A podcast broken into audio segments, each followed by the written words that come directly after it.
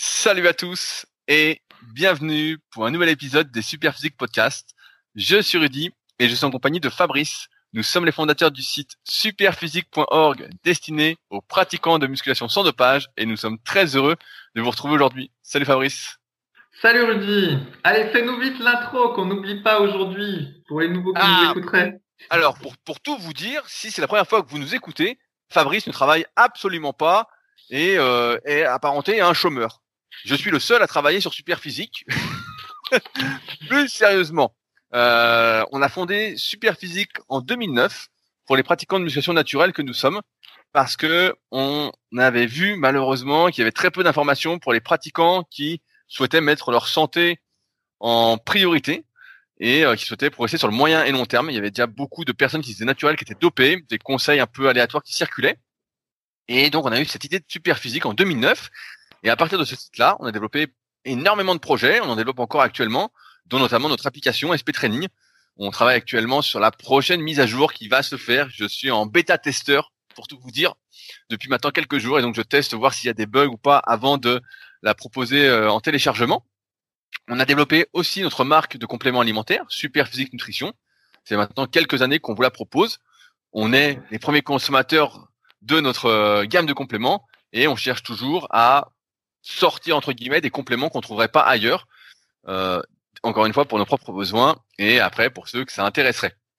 On a également euh, développé nos propres sites respectifs, musculation-alter.fr pour Fabrice, consacré à l'entraînement minimaliste euh, pour ceux qui euh, n'ont pas de presse à cuisse dans leur salon, par exemple. et mon site personnel, rudicoya.com, sur lequel bah, je propose du coaching à distance depuis 2006, également des livres et formations.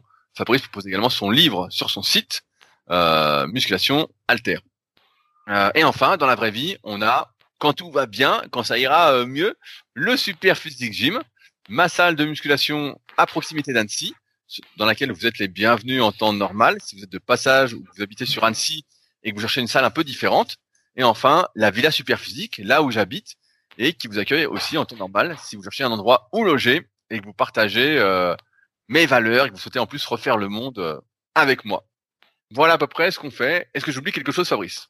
Non, c'est bien. Merci Rudy. Et tu sais, en fait, chaque fois que je t'entends faire cette euh, introduction, euh, j'ai une pensée pour tous les professeurs qui travaillent à l'éducation nationale. Tu sais pourquoi?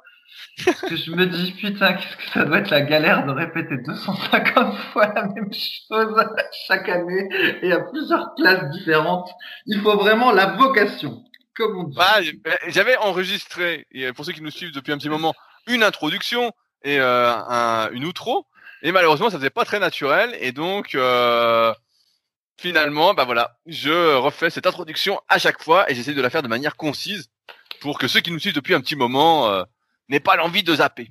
Voilà. Ouais, ben, en fait, l'idéal faudrait que ce soit comme quand tu appelles un euh, EDF ou quelque chose comme ça, que quand le podcast se lance, ça dit Bonjour, vous êtes un nouvel euh, auditeur du podcast, dites oui.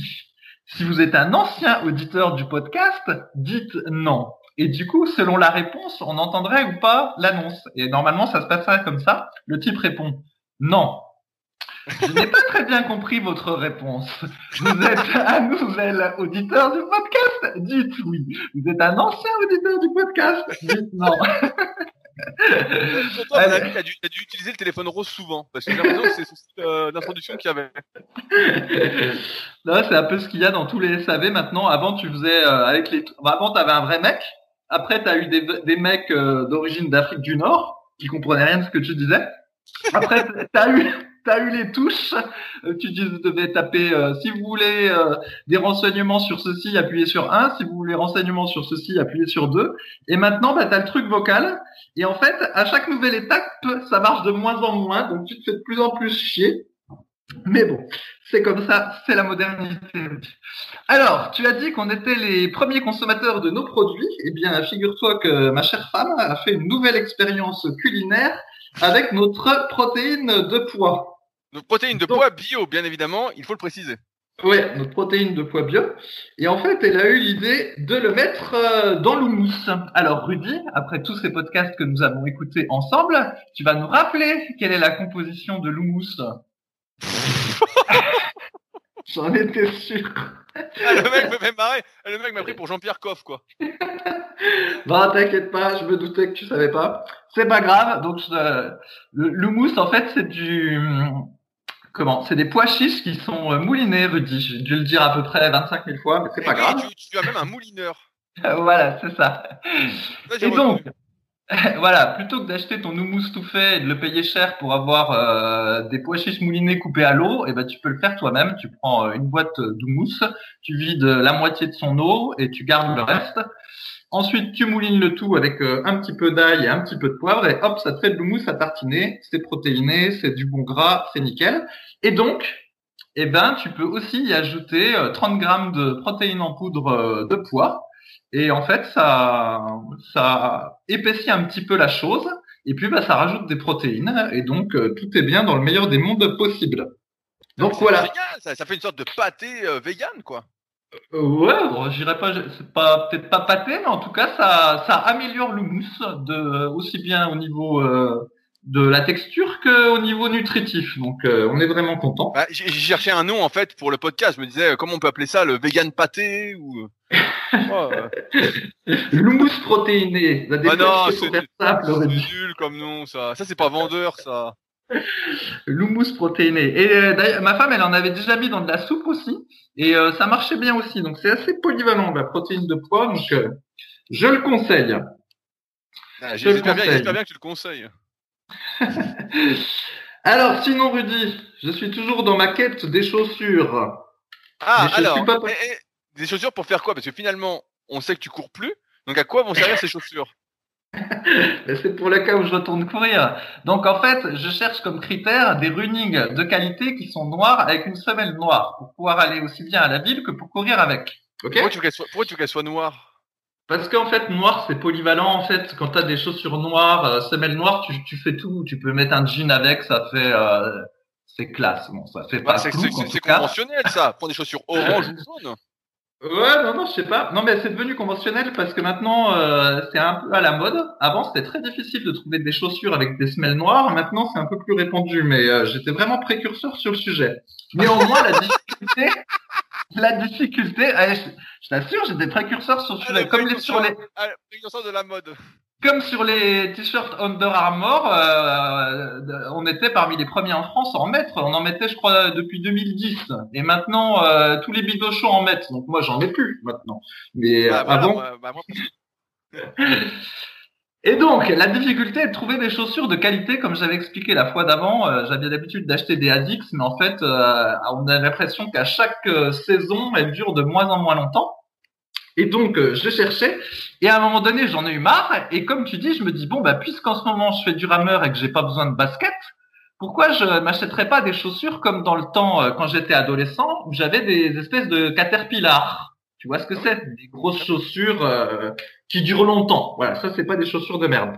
Et donc, je vais pour acheter ça, et après je regarde comment c'est constitué, mais j'avais oublié, en fait, c'est du cuir. En fait, c'est du cuir partout, dans toutes les chaussures Ouais, solides, c'est du cuir. cuir vegan, je crois. Bah ouais, non, c'est pas du cuir vegan. Donc du coup, j'ai dit, ah bah non, cuir, pas le droit. Donc du coup, bah, j'ai laissé tomber mon idée de, de chaussures Caterpillar. Et après, je me dis, ah bah tiens, si je tapais euh, chaussures vegan pour hommes dans le moteur de recherche euh, dont il faut pas nommer le nom. Et donc je tape, je tombe sur un site. Et là, déjà, la première photo que je vois, c'est un type euh, métrosexualisé en plein écran avec des chaussures.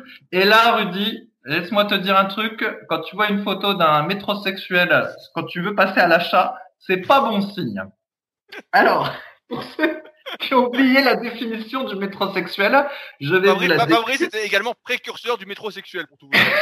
Je vais vous décrire à quoi ressemble un métrosexuel pour ceux qui ont oublié. Donc, tu prends un type qui a à peu près 30 piges, mais qui est gaulé comme moi à 12 ans. dont le haut de la cuisse est à peu près aussi gros que mon mollet, et dont toute la cuisse fait la même taille sur toute sa longueur, la même circonférence sur toute la longueur. Il n'y a pas de différence entre la partie près du genou ou la partie haut de la cuisse, c'est pareil. C'est coupe droite. pas de différence. Donc, il a son jean, son jean skinny, évidemment, parce que ça s'appelle jean skinny, étant donné qu'il est skinny, donc ça correspond bien. En général, il est coupé, euh, il descend un peu au-dessus de la cheville. Donc nous, comme je dis toujours, quand j'étais ado, on appelait ça aller aux fraises. Maintenant, on appelle ça être un hipster métrosexuel. Ensuite, tu vois un petit bout de la chaussette. Et après, tu as des chaussures de ville semi-montantes. Et voilà, un petit espace entre le, il y a la chaussure de ville semi-montante en cuir, noir ou euh, marron. Un petit espace pour qu'on voit la chaussette parfois un petit espace pour qu'on voit la chair blanche avec les poils, et ensuite le pantalon jean skinny avec un petit revers en bas du pantalon. ça, c'est pour le bas. Quand plus jeune, je me souviens que tu habillé comme ça, toi. Ah, non, non, jamais de la vie, moi. et après, pour le haut, bon, bah là, on retrouve un, comment, un espèce de petit pull avec en dessous le col de la chemise et une petite euh, écharpe pour couronner le tout. Après, on monte au niveau du visage. Bah, évidemment, faut une barbe, hein, parce que quand tu as le physique d'un ado de 12 ans, si t'as pas de barbe, bah, tu peux pas passer pour un adulte, donc il faut la barbe. Et puis, la coiffure bien mécheuse pour euh, montrer que tu as des cheveux. Et donc, bref, quand tu vois ça, évidemment, faut que la photo soit prise dehors, parce qu'en général, ce sont souvent dehors, les métrosexuels. Dans un beau paysage, tu vois, style euh, alpage ou quelque chose comme ça. Et quand tu vois ça, tu sais que c'est mauvais signe. Et comme de fait, je vais voir les chaussures. Premier prix 100 balles, tu avais des chaussures à 200 balles. 200 balles, Rudy. Mais est-ce que, est que tu pouvais courir avec finalement? Bah, tu, sais même pas en fait si tu peux courir avec. Ça ressemble à des baskets, mais franchement, t'es même pas sûr de l'amortissant en fait. Et en fait, ce qui se passe, c'est ça qui est un petit peu gênant avec ces nouveaux, avec ces trucs-là, quand tu t'intéresses aux choses bio ou ou que t'es vegan ou voilà que tu essayes de, de faire un petit peu attention à tout ça.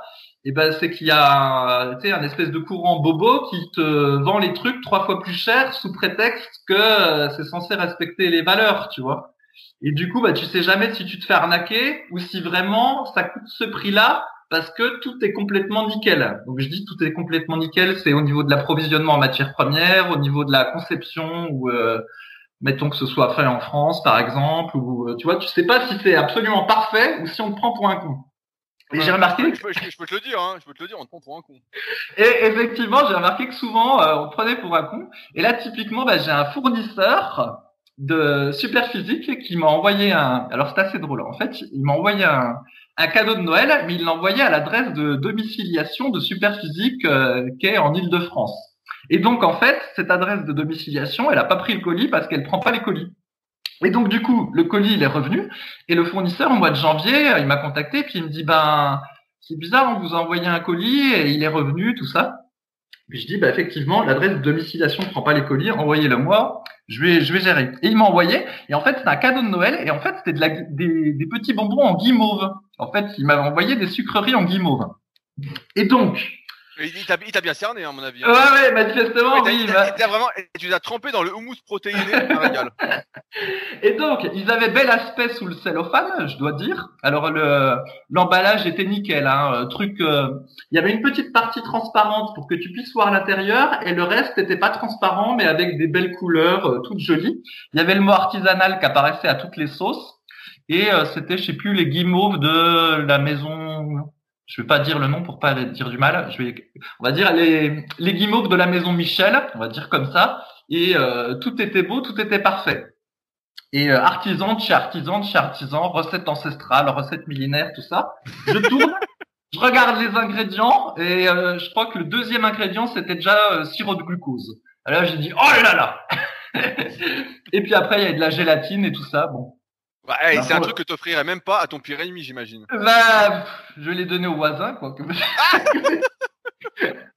veux-tu que je fasse? À un moment donné, je me suis dit bon, qu'est-ce que je fais? Je les renvoie à, mon associé ou euh, mais bon. Et le pire, c'est que du coup, comme je suis quelqu'un de tout à fait poli, bah j'ai remercié le fournisseur. Je lui ai dit ah merci pour le colis, c'était très sympa. Alors qu'en fait, euh, bon, voilà quoi. Enfin, et donc. T'en as de la chance, hein, franchement, t'es gâté, toi. Pourquoi moi j'ai rien reçu? J'aurais tout reçu, bien évidemment. T'es pas un assez bon associé pour avoir reçu, en fait. C'est le chef qui reçoit. si t'étais chef, t'aurais reçu. Mais c'est moi. Et donc, du coup, j'en reviens à mon histoire de chaussures. Et eh ben, toujours, je suis bretouille. Pour le moment, je suis toujours pas passé à l'achat.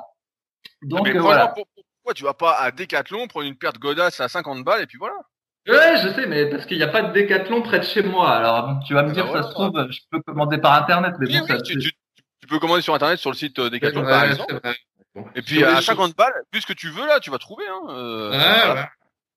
Mais c'est vrai que pour les chaussures, euh, j'aime pas trop parce qu'après, si ça va pas, faut les retourner, faut te galérer à la Oh, euh, ça- prends une, demi-pointure de plus et puis c'est bon. Au final, je sais pas si tu as déjà remarqué, Rudy, mais souvent pour les vêtements ou les chaussures, quand rarement je passe à l'acte d'achat sur Internet, je pense que la moitié du temps, en fait, ça va pas. Et après, moi, je me connais, j'ai la flemme, en fait, de tout foutre dans l'emballage, de râler à la poste, Ouais. etc. Et le truc, il traîne, il va traîner chez moi pendant des lustres. Et quand j'en ai marre, je le fous dans le sac poubelle et puis je l'emmène euh, à l'espèce de panier pour les vêtements euh, usés, voilà, de la ville. Bah voilà, bah, c'est bien, C'est ça. c'est bien.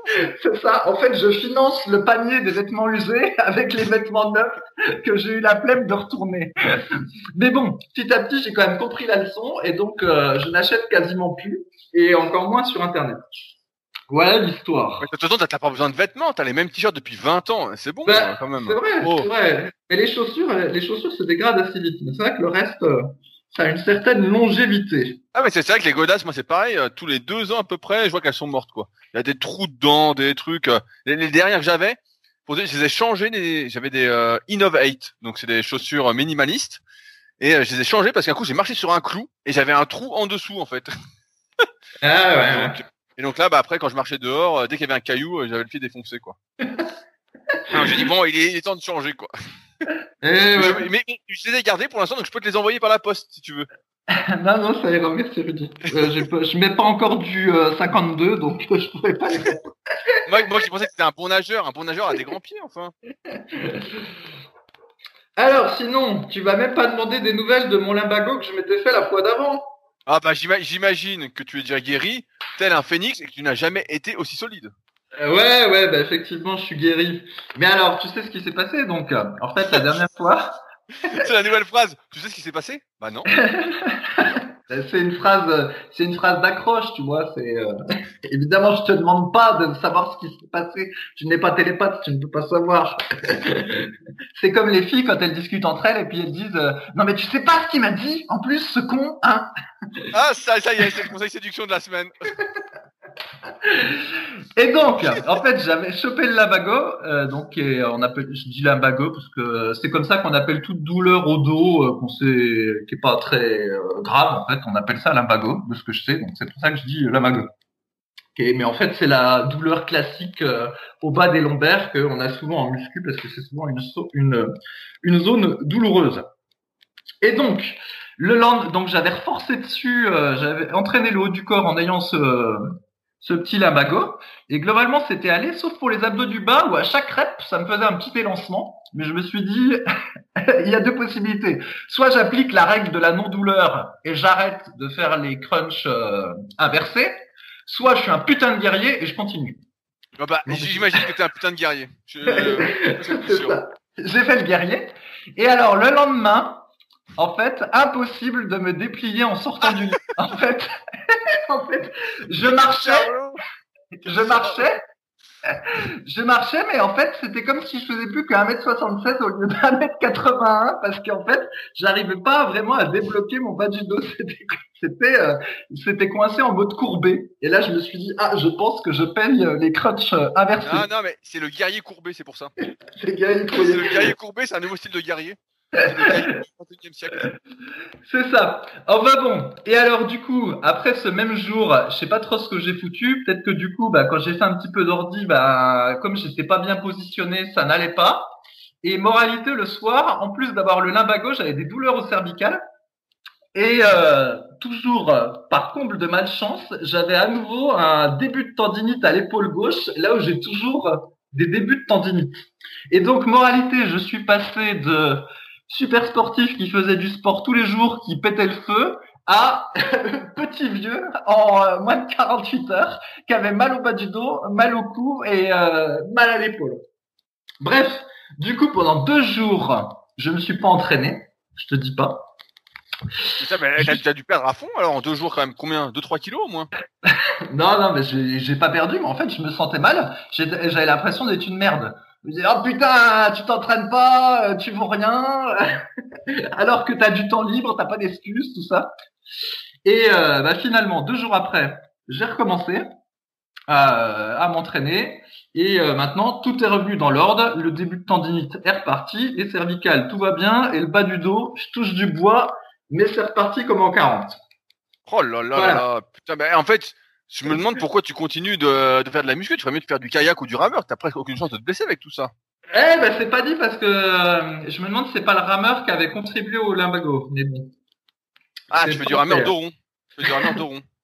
Je sais pas, non, je sais pas. Le, le haut du dos, oui, c'est possible qu'il soit un petit peu rond. Je sais pas, c'est pas clair. Faudrait que Bah, je me et- et- écou- écoute, je te propose d'ouvrir un compte sur TokTok et de mettre tes vidéos de rameur en fait. Alors pour vous raconter une histoire, je vais vous raconter une histoire. Il y a Fabrice, il y a quelques jours, qui m'envoie un message qui me dit J'ai une idée de génie. Pourquoi tu ne mettrais, pourquoi tu te mettrais pas sur TikTok et tu filmerais des posings tous les jours? J'ai pas dit, j'ai une idée de C'est génie. une Ah, idée de génie. C'est le génie dans Aladdin. C'est le génie dans Aladdin. Et je dis Mais c'est une idée de, c'est une idée géniale ça. Moi qui adore les réseaux sociaux, euh, qui essaye de faire le moins de photos possible, qui utilise d'anciennes photos, euh, ce serait moi, je fermerais tous les réseaux sociaux possibles. Je vais me mettre sur, sur TokTok. Effectivement, je vais me filmer tous les jours en train de poser. Et je lui disais que j'avais vu un de nos confrères qu'on connaît depuis longtemps, qui a passé la quarantaine, et qu'on est encore en train de faire des posings, quoi. Et je lui dis, mais attends, je lui dis, quand je l'ai vu, il m'a fait piquer, le pauvre, sans être méchant. Et je dis, attends, j'ai quand même pas faire ça, quoi. Donc Fabrice, je te le demande, pourquoi pas sur TokTok pour filmer au rameur Hein? Tu serais bien, euh, comme ça tu verrais si ton dos est bien. Non, mais en fait, figure-toi que j'ai pensé à me mettre sur TikTok parce que je me suis dit, ça se trouve, il y a peut-être une place à prendre parce que autant sur les autres réseaux, ils sont déjà saturés et puis il y a beaucoup de publicité. Euh, apparemment, TikTok, il n'y a pas encore de publicité. Ouais, mais ça, comme ça, arrive là. La publicité Comme c'est le début, c'est- pas encore saturé. Mais après, j'ai dé- c'est pas- réfléchi. c'est pas le début, t'es fou, ça en est depuis un moment là. Ouais, mais par rapport aux autres. Et donc, le problème, c'est que j'ai réfléchi aux, aux vidéos que je pouvais faire.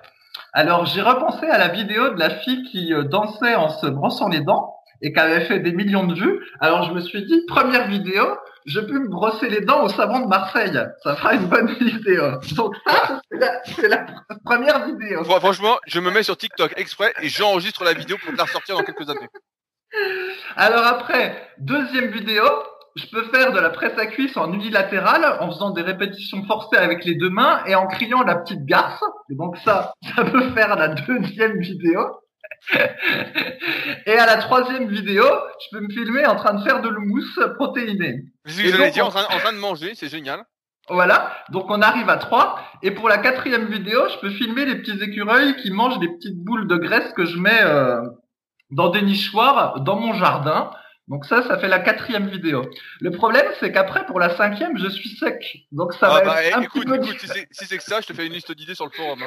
Ça Je va te être- fais une liste de 200 vidéos, comme ça, ça me prend une demi-heure, je fais la liste. Et puis en plus, ce qui serait bien, c'est que, comme t'es économe, entre guillemets, faudrait que tu t'achètes un smartphone pour faire ça. Et un bon smartphone qui fasse des belles vidéos quand même, avec un bon son et tout. Donc à mon avis, c'est pas près d'arriver. Non, non, mais ça c'est bon parce que j'ai euh, ma, ma femme elle a une caméra, donc euh, on peut- je pense qu'on peut faire à la caméra et après j'émule un smartphone avec l'ordi et ça, ça doit se Oh gérer. putain, le, le bordel, quoi.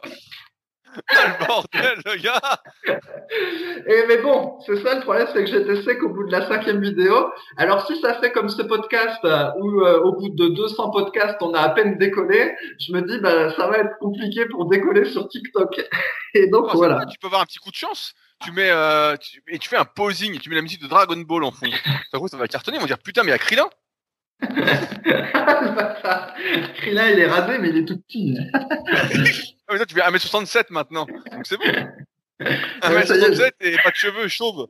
C'est pareil, c'est pareil. T'effaces le nez, puis c'est réglé.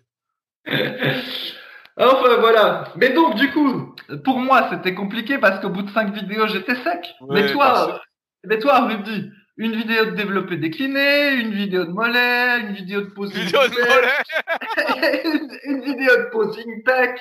Tu vois, t'en avais une vitamine de vidéo, donc euh, c'est- c'était Ah bah. parfait pour toi. Franchement, la, la liste que j'aurais, je peux te la donner. Hein. euh, les mêmes. Hein. Et, je, et je pense que moi, les gens me voient assez, mais toi, ils aimeraient bien te voir. Donc je pense que tu as plus de potentiel. Et je pense que si vous êtes d'accord avec moi, n'hésitez pas à le dire dans les commentaires, à dire euh, plus simple pour Fabrice sur TikTok, quoi. Hein. Bonjour, pour son compte. Et euh, je, je t'offre même un smartphone, Fabrice, pour ça. Euh, bon allez, écoute, on va passer aux questions, mais je vais quand même t'expliquer un truc, Ruzy, sur les réseaux sociaux parce que t'as pas l'air trop au courant.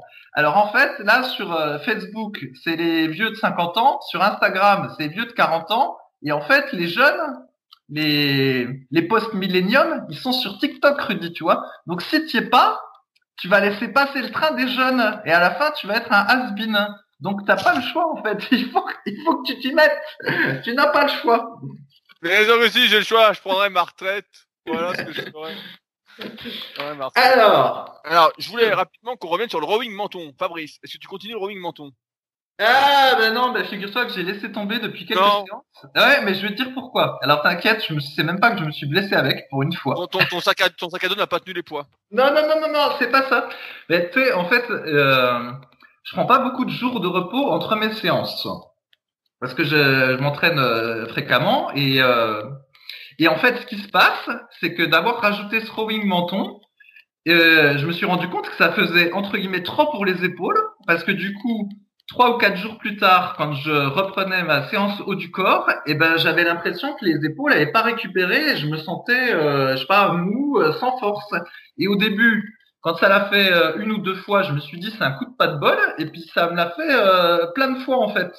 Et du coup, ben, je me suis dit ça doit être d'avoir rajouté le rowing menton, ça fait le petit truc de trop, alors qu'en fait tout doit être, euh, je vais pas dire au millimètre, mais tu vois quand tu t'entraînes fréquemment, t'as pas énormément de marge au niveau des exercices que tu peux rajouter parce que sinon, euh, comme tu récupères pas assez vite, ça te flingue la séance qui arrive. Et donc du coup, bah, je l'ai enlevé pour voir ce qu'allait se passer. Et euh, bah, effectivement, je récupère mieux sans le rowing. Donc en fait, j'ai Ouais, mais attends, attends, t'as, perdu ton physique herculéen, alors il n'y a plus que herculéen. Ça, c'est possible que j'ai un peu perdu le physique herculéen, mais figure-toi, le corollaire du fait que je me les pèle chez moi, c'est que j'ai un peu perdu l'habitude de me regarder torse nu devant le miroir. Donc du coup, pour le moment, je vois pas trop les dégâts. Ah, Alors, Il y c'est technique de prise de masse. En complément de mon livre, le guide de la prise de masse au naturel, coupez le chauffage chez vous. Comme ça, vous ne verrez pas que vous prenez du gras. Ben, c'est sûr qu'avant, euh, je faisais le posing, euh, je sais pas combien de fois par jour. Au moins Ah, une fois. Eh ben, au moins une fois avant de prendre sa douche, euh, une fois avant de se coucher, une fois pendant la séance. Enfin bon, ça faisait pas mal de fois.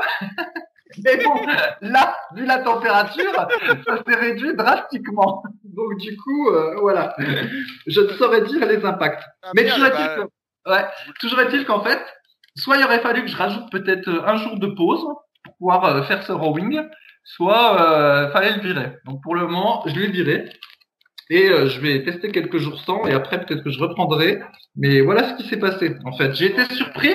J'ai été surpris, ouais, parce qu'en fait, euh, ça travaille peut-être plus le deltoïde antérieur que je pensais. Le, le rowing. euh, Ouais, bah, ça, ça, ça le fait, bah, c'est sûr. C'est pour ça que ça contribue un peu à ce look herculéen.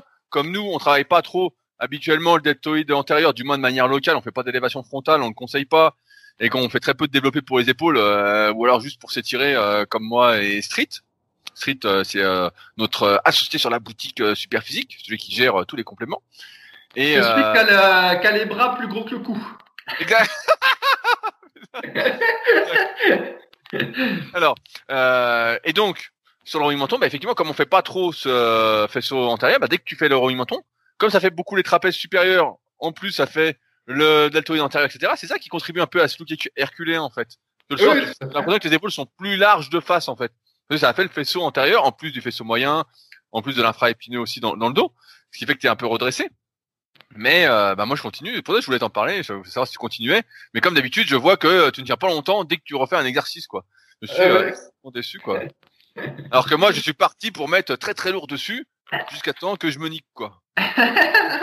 Alors, euh, pronostic aux auditeurs qui nous écoutent. Va-t-il se niquer le poignet, l'épaule, l'infra-épineux ou le bas du dos parce qu'il se mettra à tricher comme un porc en mettant lourd? Il, il fera du tirage d'épaulé. Et bah non, non, normalement, c'est un truc qui nique, ce sera les épaules. Le poignet, j'aurai rien. Euh, le bas du dos, j'aurai rien parce que je vais pas tricher. Donc euh, si je me nique, c'est que le poids est devenu trop lourd pour mes épaules. Mais bon, pour l'instant, je suis encore assez, euh, assez léger. Je suis autour de 50 kilos, je crois. Donc euh, pour l'instant, ça va encore. On verra euh, jusqu'où je vais euh, avant euh, d'avoir trop mal aux épaules. Si ça m'arrive, ça se trouve, je suis en béton et ça me renforce les épaules. Et puis, J'aurais des épaules méga solides, on sait pas. Peut-être. En tout cas, bah, je te conseille de te prendre en photo à chaque entraînement, comme ça, quand tu atteindras le point culminant et puis que tu te niqueras l'épaule, après tu pourras dire j'étais comme ça. Vous voyez, j'ai été comme ça. mais, mais, mais, au fait, on n'a pas eu tes photos de l'année, Fabrice? Ah bah non, parce que les photos de l'année, c'est l'été, Rudy. C'est l'été que tu fais tes photos. Non mais attends, en 2020, on a eu tes photos de l'année? Ah bah non, parce que ça fait plusieurs années qu'il n'y a plus mes photos de l'année, en fait. C'est vrai, tu fais tes photos de l'année? Ben non, ça m'ennuie de faire ça. ah, le, le... ah, merde, ah ouais, je me disais, putain, on n'a pas eu tes photos de l'année. Normalement, chaque année, il mettait ses nouvelles photos sur sa page Team Superphysique sur, sur euh, superphysique.org. Et là, eh ouais. ça, t'as pas eu. Eh ben non, il n'y a plus. Y a plus. Ah, moi qui voulais te voir aussi sur Instagram en train de faire des posings à 40 ans passés, euh, je suis déçu. Quoi. je me disais, ça aurait été la classe quand même. T'auras 40, 40 ans aussi, Rudy, tu verras. Là, je sais pas. Moi, je vieillis pas parce que je prends du vegan euh, houmous. le vegan houmous, ne vieillis pas, tu rajeunis. Bon, par contre, il y a le podcast qui vieillit et les questions, elles qui attendent. Alors, effectivement, dans ces podcasts, nous répondons aux questions qui sont posées sur les forums superphysiques, qui sont, je vais le préciser, les derniers forums actifs de musculation sur le web. Et donc, j'ai sélectionné quelques questions euh, afin qu'on y réponde euh, aujourd'hui dans ce podcast. Et mais avant ça, je voulais commencer par une question qui nous a été posée par Olivier sur SoundCloud, donc sous le précédent podcast, qui dit Je vais atteindre 10 fois 130 kg au développé couché. Je prévois de perdre 15 kg de poids de corps. Cet objectif sera-t-il forcément plus accessible? Merci pour tout. Alors, ce qu'il faut savoir, c'est que 10 fois 130 au développé couché, c'est une super perf. C'est une belle petite, Ouais, euh, c'est une méga perf, c'est le niveau euh, titan sur les tableaux du club superphysique, sur clubsuperphysique.org, donc c'est une super perf. Maintenant, malheureusement, notre expérience nous l'a montré. Euh, quand on perd du poids et quand on, prévoit de perdre autant de poids de corps, et eh ben forcément la force se barre une bonne partie et notamment sur le développé couché pour plusieurs raisons. Il y a d'une part bah, le fait quand on mange moins, on a moins d'énergie et d'autre part le développé couché quand on maigrit, on, perd, on, a plus d'amplitude de travail. En fait, quand on grossit, on prend un peu de la cage thoracique, on prend de l'épaisseur, ce qui fait qu'on a beaucoup moins de trajet en fait quand on va descendre la barre jusqu'au pec. Et quand on maigrit, bah, ça accroît le trajet, donc il y a une double, une double merde qui se produit quoi, qui fait que si tu atteins 10 fois 130 et qu'après tu maigris, bah il y a de fortes probabilités que tu perdes au moins, euh, je vais être sympa, euh, au moins 10 à 15 kilos sur ton DRM et que tu fasses plus que 10 à 115 ou 10 à 120, ce qui sera déjà une super perf. Mais euh, le développé couché, ouais, c'est vraiment un exercice qui est très très influencé par euh, le poids de corps et c'est pour ça que on dit euh, souvent je dis euh, si le développé couché va en général c'est que tout le reste de l'entraînement va parce que c'est l'entraînement qui pâtit le plus de l'alimentation qu'on soit en hypercalorie ou en hypocalorie et c'est pourquoi c'est un exercice comme je dirais satanique donc voilà si tu perds du poids bah ce sera beaucoup plus difficile à atteindre et à garder Ouais, cela dit, je sais pas pourquoi il veut perdre 10 à 15 kilos parce que c'est, c'est énorme. Hein. Donc, euh, soit il est vraiment grassouille ou soit euh, il a des objectifs pour ressembler à Sangoku, mais euh, c'est beaucoup quand même 10 à 15 kilos. Donc, je sais pas, peut-être, il est gras comme toi, hein, je sais pas. je sais pas. en même temps, s'il est gras, il doit quand même être sacrément musclé pour avoir cette perche-là. Donc, ah en fait, ça se trouve, euh, ah mais si, ça se trouve, c'est euh, c'est le gros Kowok qui nous écoute et il a posté sur SoundCloud cette question en se faisant passer pour un type qui s'appelle Olivier. C'est peut-être lui. C'est peut-être lui, mais alors dans ce cas-là, je peux le dire tout de suite, il perdra jamais 15 kilos. Hein. Déjà, perdre 5 kilos, c'est pas possible pour lui. Eh et en plus, euh, la dernière fois, il m'avait dit qu'il en était à 10 à... Enfin, c'est pas qu'il m'avait dit, il m'avait montré la vidéo, il avait fait une dizaine de reps à 140 au développé décliné, donc ça doit pas être lui. Ça ne doit pas être lui. Euh, il a peut-être plus que 15 kilos à perdre finalement. il est pas assez fort pour que ce soit lui. Et pour les kilos, je, je laisse, je te laisse euh, ta phrase. Alors, sinon, les questions sur le forum. Donc, je voulais commencer par une question de Pompon17. Je pense que c'est une question qui concerne pas mal de monde actuellement, notamment avec les salles qui sont fermées et beaucoup qui se sont pas entraînés pendant un petit moment et qui arrivent à se procurer du matériel. Donc voici la question. Bonjour à tous. Cela fait maintenant un peu plus d'un an que je ne fais plus de musculation. Après environ six ans en salle de musculation. Arrêt, après perte de motivation, beaucoup moins de temps pour aller à la salle, contrainte horaire, enfin bref. Je ne, vais, pas tarder à reprendre, mais chez moi. J'ai déjà fait beaucoup de programmes, je me suis beaucoup entraîné en powerlifting, surtout, car j'ai fait quelques compétitions il y a quelques années. Mais pour le coup, je ne sais pas comment bien reprendre mes séances. Je ne suis pas du tout fan du full body, J'aime beaucoup le PPL, push-pull leg, mais je me dis que pour une reprise, ça peut faire beaucoup. J'aimerais avoir vos conseils pour faire une bonne reprise et ne pas y aller trop fort dès le début. Je précise que le matériel sera chez moi d'ici 2 à 3 semaines, barre olympique, plus 110 kg de poids, rack à squat, banc inclinable, élastique avec plusieurs niveaux de résistance, chaise romaine pour traction et dips, mais pas d'haltères pour le moment, qui sont assez chiants à trouver en cette période. Merci d'avance pour vos conseils. Alors, comment il reprend la musculation euh, après une année sans rien faire, Fabrice? Ouais, bah après chacun a son avis euh, sur la question. Moi, en fait, je pense qu'il faut reprendre les mêmes étapes, les mêmes étapes qu'en fait que prendrait quelqu'un qui débuterait la muscu. Et donc, bah, pour nous, ça consiste à commencer par faire des full body plusieurs fois dans la semaine. Ensuite, passer euh, en half body. Donc, moi, j'aime bien faire euh, deux entraînements qu'on va alterner sur trois jours dans la semaine. Et puis après, passer euh, en routine complètement divisée, euh, donc ce qu'on appelle en split routine. Et en fait, pour savoir à quel moment il va pouvoir faire ces changements, ben, il, il se base sur son niveau de, de reprise de force.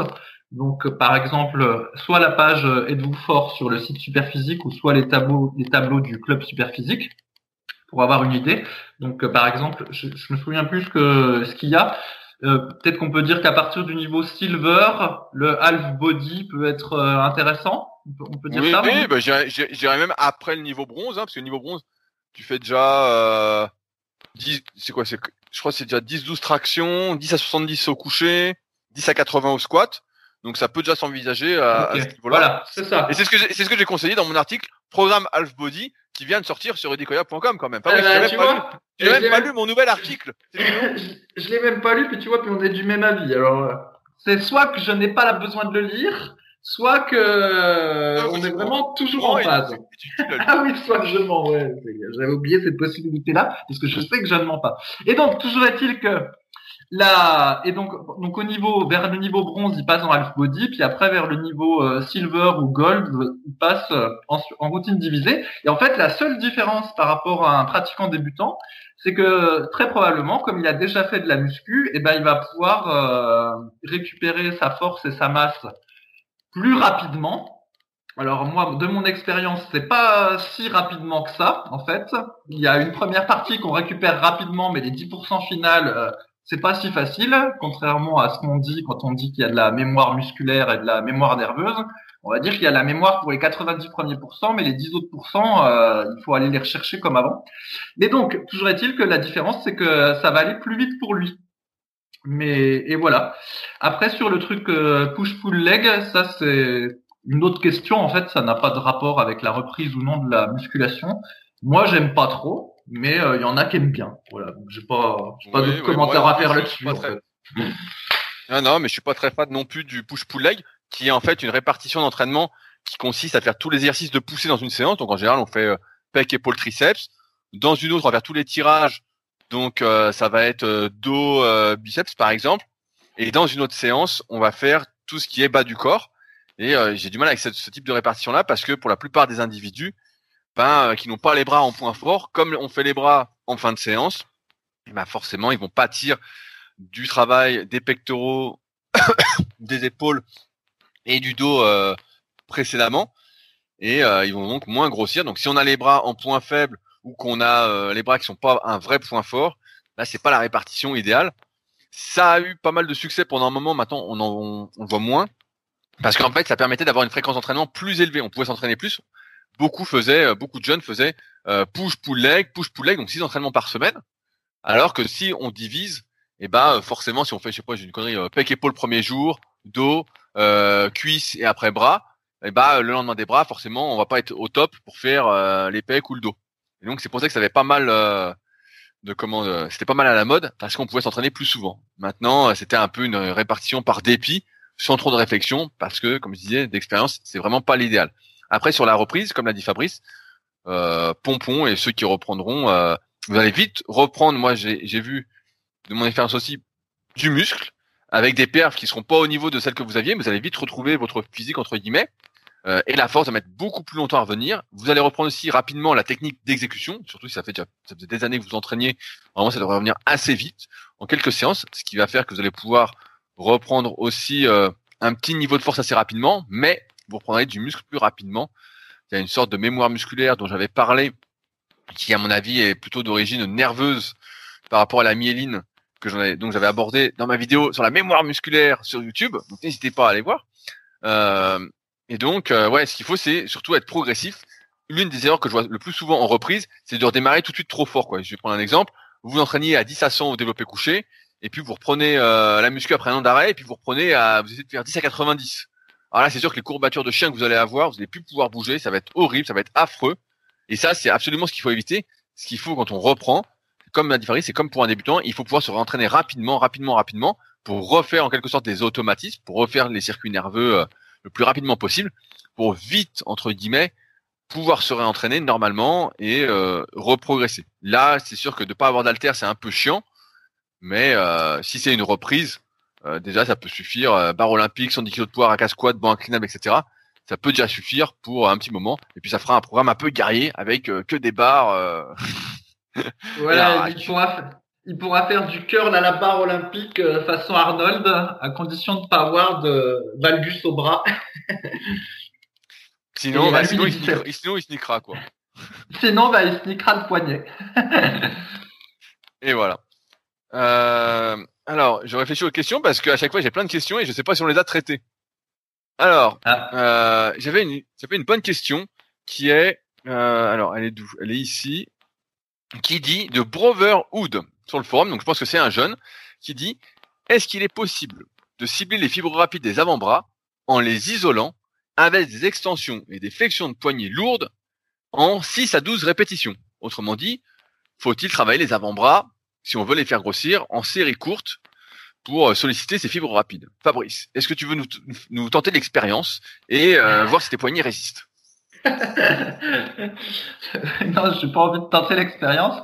Alors après, théoriquement, ce qu'il dit, euh, c'est possiblement juste, hein, mais effectivement, personne personne fait ça parce que euh, on aurait trop peur de, de, se faire mal au poignet. En fait, on n'imagine pas que les poignets soient une articulation assez solide en fait pour travailler en série courte et lourde et lourde dessus.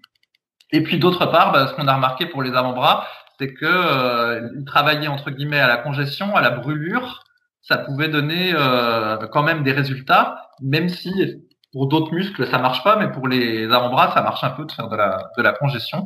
Après je dis bien un peu parce que euh, moi je trouve quand même que c'est un muscle très génétique. Mais bon, Rudy avait vu euh, quelqu'un qui était passé au Super Physique Gym qui avait des bras, des avant-bras énormes et puis qui les entraînait euh, très sérieusement toute la semaine. Donc euh, voilà, est-ce que finalement euh, on n'est pas tous un peu sous-entraînés des bras, des avant-bras Ça, je ne sais pas. Oui, ah bah, bah c'est sûr que le pratiquant de musculation moyen que nous sommes n'a jamais vraiment entraîné les avant-bras à fond. tu cites Alan qui était venu, avec qui j'ai fait une vidéo sur le bras de fer, donc pareil disponible sur ma chaîne YouTube. Tapez bras de fer musculation, vous devriez tomber dessus. Et c'est vrai qu'il avait des avant-bras énormes. De mémoire, je crois qu'il avait 42 d'avant-bras ou quelque chose comme ça. Vraiment un avant-bras euh, monstrueux. Euh, ses bras étaient pas beaucoup plus gros, mais euh, il avait vraiment des avant-bras monstrueux. Et il les travaillait bah, presque tout le temps. D'ailleurs, Alan, il nous écoute. Donc on place ce petit bonjour. Maintenant, sur le travail des avant-bras en lui-même, euh, et notamment sur le fait de cibler les fibres rapides, il faut avoir en tête plusieurs choses. La première, c'est que pour solliciter les fibres rapides, il y a plusieurs techniques, plusieurs façons de faire. La première, bah, évidemment, c'est de mettre suffisamment lourd le poids va déterminer euh, la quantité de fibres qui vont participer à l'exercice. Et plus il y a lourd, plus les fibres difficiles à solliciter, que sont les fibres rapides, plus elles vont être sollicitées.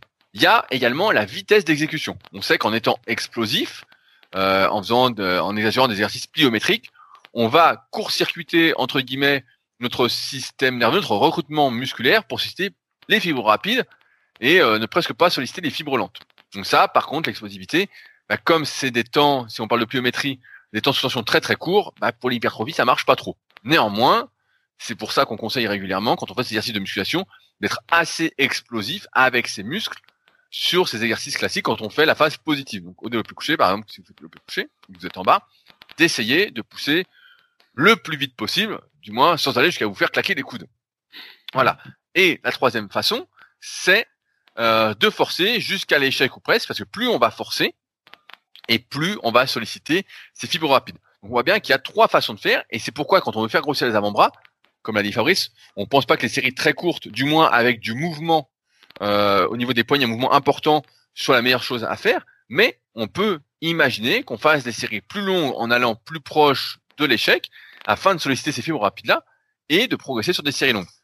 Comme vous le savez, je suis un adepte particulièrement des séries longues pour prendre du muscle, euh, pour la simple et bonne raison que ça réduit le risque de blessure et qu'on peut vraiment bien se concentrer, bien localiser l'effort euh, au niveau des muscles. Donc, euh, et quand il y a une articulation qui peut être un peu fragile, qui est mise en jeu, bah, raison de plus pour faire des séries plus longues et, chercher à progresser dessus.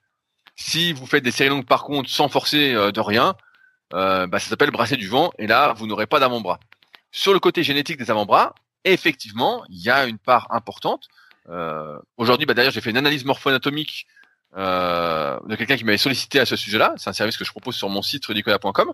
Et euh, il avait le long supinateur et les extenseurs du et les fléchisseurs du poignet qui étaient vraiment très très très longs. J'ai vraiment vu ça. Il avait le long supinateur qui allait jusqu'aux trois quarts de l'avant-bras, donc presque jusqu'au poignet. Et pareil pour euh, les fléchisseurs. Et dans ce cas-là, bah forcément, il a un potentiel de développement des muscles des avant-bras qui est assez important, à l'inverse de celui comme moi qui a euh, seulement un quart de l'avant-bras qui est recouvert par le long supinateur. Je rappelle que la longueur musculaire est l'un des facteurs les plus importants pour déterminer le potentiel musculaire et que je vous aide à déterminer vos différentes longueurs musculaires dans le tome 1 et 2 de la méthode superphysique avec plein de photos et des vidéos d'analyse de vraies personnes pour vous montrer ce qui est long, ce qui est court, euh, etc., etc. Mais euh, c'est sûr que cette part de génétique là, on a l'impression qu'elle est plus importante pour les avant-bras parce que si on n'a pas la bonne longueur, bah on se dit qu'il n'y a pas grand chose à hypertrophier et c'est pour ça que quand quelqu'un à chaque fois sur Instagram, il y a toujours un gugus qui comprend rien, qui me dit je sais bien que tu travailles les avant-bras, et je lui dis non mais t'es gentil, mais euh, il y a trois quarts d'os, donc euh, ça fera trois, toujours trois quarts d'os quoi. T'inquiète pas Rudy, si tu te mettais au MMA euh, avec ton physique de sauterelle, avant-bras ou pas d'avant-bras, moi ou pas d'avant-bras, tu serais bon. Est-ce que est-ce que t'as vu d'ailleurs que Connor s'était fait casser la gueule? Euh, oui, j'ai vu, mais par contre, ça c'est pas terrible de l'avoir dit en podcast parce que s'il y en a qui n'ont pas vu le combat et qui ont fait exprès de pas regarder l'actualité pour ne pour se garder le suspense, là tu viens tu viens de leur niquer le suspense. Et eh ben tu rigoles, c'est pourquoi je te dis ça? Parce que le match, je l'ai regardé hier justement.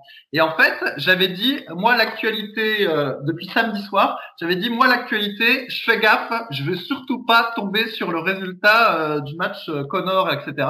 Donc j'étais très comment dire méticuleux dans mon comment dire mon besoin d'information et d'actualité quotidienne. Je faisais très attention. Et elle il a fallu qu'elle aille sur Facebook faire je sais pas quoi. Et en fait, sur Facebook, il y a une photo qui était une blague. Apparemment, c'était euh, la tête de Joe, de Trump, je crois, qui était euh, incrustée dans euh, Conor, Conor McGregor au sol. Conor, Conor McGregor. Conor, Conor McGregor au sol. Et en fait, du coup, elle a deviné que Conor McGregor, il s'était fait éclater. Et donc, du coup, hier, quand on regarde le match, je dis alors, alors, t'es pour qui euh, Pour qui tu paries, etc. Tu vois, j'étais tout joyeux euh, de jouer à qui qui parie, euh, qui prend qui pour champion. Et elle, elle m'a dit, bah, je peux pas parier parce qu'en fait, je connais les résultats. Alors j'ai dit, bah, bravo, tu nous gâches un peu la soirée. Et là, bah, tu viens de gâcher la soirée de milliers de gens qui nous écoutent, ça se trouve, Woody. Ouais, en ayant donné le résultat. Il y, a plus, il, plusieurs centaines de milliers de gens qui nous écoutent, je pense. ça doit être ça. Je suis sûr qu'il y en a qui nous écoutent euh, avec des adresses IP euh, masquées et ça doit être pour ça qu'on n'a pas un compteur de vues euh, autant élevé qu'il n'y paraît, Rudy. Je pense que c'est l'explication. Exactement. Mais donc, et donc tu as, tu as vu qu'il s'était fait massacrer, quoi. Ouais, ouais, j'ai vu, j'ai vu. En plus, moi, j'étais pour Justine Poirier. Alors, bon, j'étais plutôt content que mon champion, mon champion gagne. Et voilà. Ah ouais, franchement, bah, c'était. Euh, moi, j'ai suivi, mais je suis plus l'actualité que les combats. Donc, j'étais au courant euh, dès le lendemain du résultat. La prochaine fois, je saurais qu'il faut que je t'envoie ça sur le forum pour dire qui a gagné et qui a perdu. Euh, c'est ça. Mais en fait, tu fais comme les types qui regardent les commentaires sur Allociné plutôt que de regarder les films. Bah, toi, tu regardes les commentaires MMA plutôt que de regarder les matchs. bah ouais, ouais bah, en, fait, comme j'ai pas vraiment le temps, comme on discutait en antenne, de regarder les combats, et eh ben en fait, euh, je fais tout, euh, je regarde plutôt l'actualité et j'écoute des podcasts qui sont euh, particulièrement intéressants. J'en ai déjà parlé, notamment Fréquence MMA, qui décortique l'actualité du MMA assez rapidement et dans la bonne humeur. Voilà. Ok. Alors, je voulais une autre question, une question de Dollar, qui dit que pensez-vous de la spiruline en complément alimentaire si on prend un multivitamine et qu'on a une bonne diète. Est-ce inutile? Fabrice, la spiruline Ouais, mais j'y connais pas trop en spiruline, donc je vais. J'avais vu ce qu'avait écrit Loïc, donc je fais le résumé.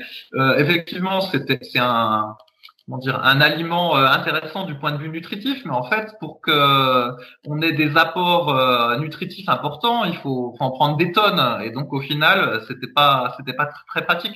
Il y a d'autres aliments comme ça, comme la, la levure de bière, par exemple, qui est hyper riche euh, sur le plan du point de vue nutritionnel, mais en fait, quand tu en, en mets, tu vas en ajouter une petite cuillère dans une salade, sur ton riz, ou peu importe, et au final, c'est des aliments qui sont très nutritifs, mais que tu peux pas manger en grosse quantité, donc ça, ça perd de leur intérêt. En gros, euh, voilà, c'est comme ça que j'ai classé la spiruline dans la, la catégorie aliments intéressants, mais impossible à manger en grande quantité, donc peu utile. Et euh, bah, du coup, si tu la prends en comprimé, c'est pareil, quoi. Ça reste des, des quantités extrêmement faibles. Et donc, j'ai pas l'impression que ce soit intéressant dans mon souvenir.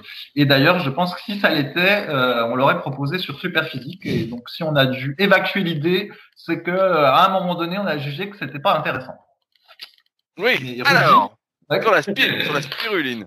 Eh bah, j'ai fait des recherches récemment pour un article que j'ai fait sur rudicoya.com et pour un prochain que je vais faire pour Superphysique sur la spiruline, parce qu'effectivement, c'est euh, pas mal à la mode. Et donc, je me suis dit, bon, bah, peut-être qu'on est passé à côté de quelque chose. Donc, c'est vrai qu'on avait vite écarté l'idée, qu'on avait regardé. Je me dis, bon, il doit y avoir un truc qu'on a loupé, quoi, parce que euh, tout le monde, il y a beaucoup de personnes en presse, je vois de la pub partout. Je dis, bon, euh, qu'est-ce qui se passe? Et donc, j'ai fait des recherches. Et effectivement, ce qui ressort, il y a deux points sur la spiruline. C'est que le premier, les concentrations en micronutriments, que sont les vitamines, les minéraux, des oméga 3, etc en fait, sont hyper faibles. En fait, on a l'impression qu'il y en a beaucoup parce que les vendeurs souvent donnent la composition au kilo. Donc, euh, ils vont dire par exemple qu'il y a, je crois de mémoire, j'ai mis toute la composition dans mon article sur euh, rudicoya.com sur la spiruline, mais euh, il doit y avoir 8 grammes d'oméga 3 par kilo de spiruline. Donc, pour 100 grammes, ça fait plus que 0,8. Et pour 10 grammes, il faut déjà les prendre, les 10 grammes, ça fait 0,08 grammes. Donc ça fait presque rien, quoi. Vraiment ridicule. Et c'est un peu comme ça sur tous les micronutriments qu'il y a dedans. Et euh, la seule chose pour laquelle ça peut être intéressante, c'est le fer. Mais j'ai envie de dire que, c'est là on arrive au deuxième inconvénient de la spiruline, c'est qu'en fait, bah, c'est hors de prix. C'est vraiment très très très cher. Alors c'est vendu sous forme de gélule, en gélule, en comprimé ou en poudre. Ce qui revient le moins cher, c'est bien évidemment la poudre, mais ça reste malgré tout très très très cher. Et pour arriver aux quantités nécessaires pour, par exemple, euh, si on manque de fer et qu'on a une femme, avoir suffisamment de fer, bah, il faut prendre des quantités qui sont encore une fois très importantes. Donc, euh, bah finalement, mieux vaut manger des lentilles pour faire plaisir. Ah, merci Rudy, j'ai failli le dire. mieux, mieux vaut bouffer des lentilles. Et euh, autre chose que j'ai découvert en faisant mes recherches sur la spiruline, c'est que la plupart de la spiruline, en fait, c'est vanté comme un aliment naturel, mais en fait, ça provient euh, soit de Chine, soit d'Amérique du Sud, parce que ça pousse naturellement dans des eaux chaudes. Et d'une part, bah, on ne sait pas trop si ça pousse vraiment naturellement, sans engrais, etc. Mais il y a un autre problème qu'on retrouve avec les fruits et légumes qui euh, viennent de pays étrangers et qu'on trouve au supermarché, c'est que si ça arrive sur, notre table deux, trois, quatre semaines après avoir été arraché euh, des eaux chaudes, bah, en fait, qu'est-ce qui reste dedans? On sait que le temps, bah, malheureusement, pour la conservation des micronutriments, bah, ça fait pas du bien. Et donc, il reste pas grand-chose.